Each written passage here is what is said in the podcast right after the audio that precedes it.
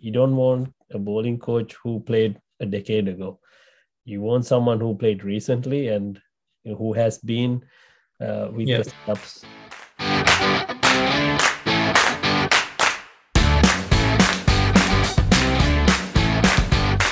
wish our guys well. Uh, I'm excited to be watching the matches. We need this uh, badly.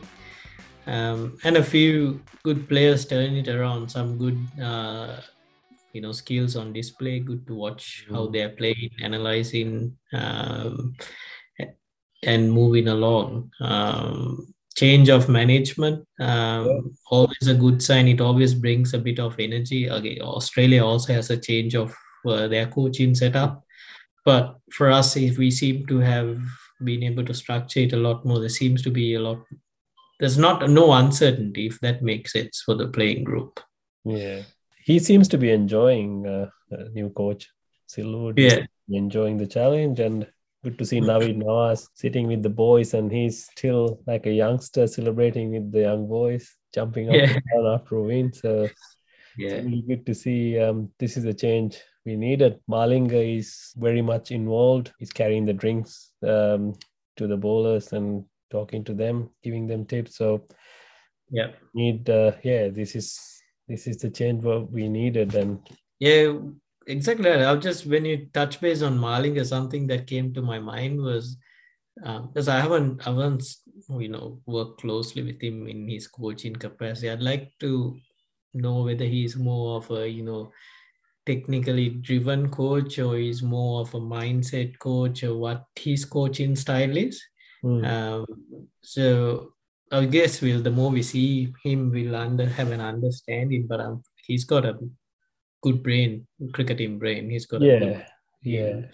on his head. So I don't think he'll be more into techniques, Para, because Mm. you know he has the weirdest action.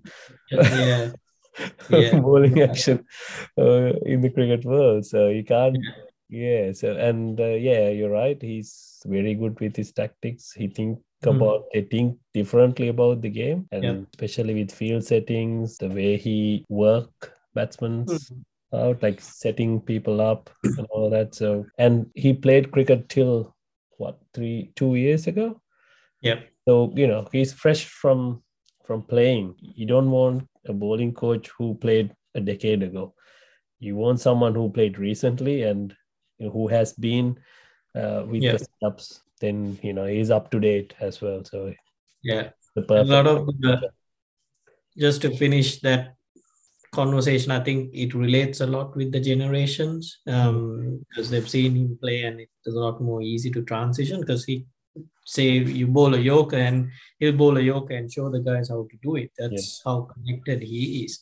So players would have a lot of respect for him in that aspect. So the younger he is, the, the boys tend to relate a lot.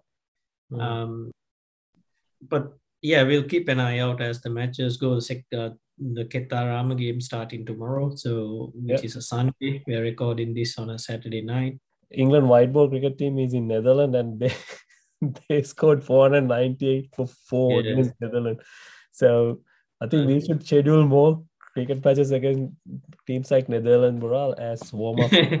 so, um, Yeah, we started it once. Remember, we played Netherlands, and I think we scored 440 or something. this Yeah, was, yeah. um, I think Sanath was playing. 100, yeah, 100, we smacked it. runs, yeah.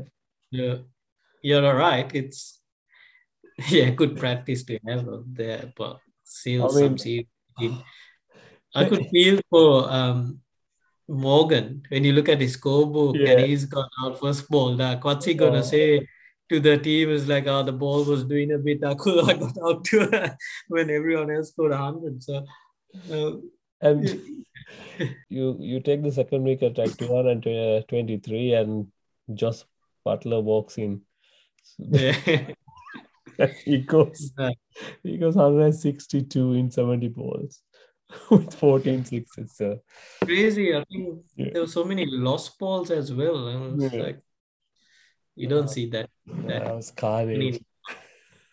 it's almost discouraging a country that is coming up to play cricket from playing cricket. When you play games like that, it's like, nah, don't bother, don't bother. I mean, Iceland, Iceland been, uh, you know, they've been begging ICC to give Yeah, them yeah. one day status. I mean, um, on social media, they've been mocking ICC.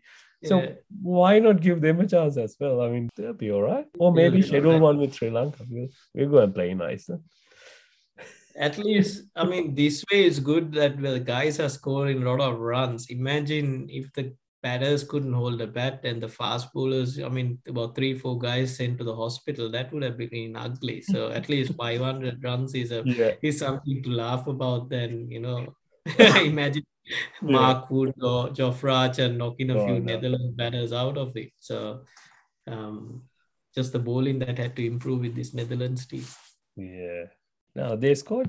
I think they got 240 bat, batting in the second innings. So fair chance England would have said, nah, don't worry, no one, they're not getting close to the score. okay, everyone a go, everyone a ball. So um no, yeah, there's that. Yeah, I think after scoring 498, they were thinking about what they're gonna do in Netherlands yeah. after the game. anyway, let's talk more about uh, England versus New Zealand in the next episode, Para.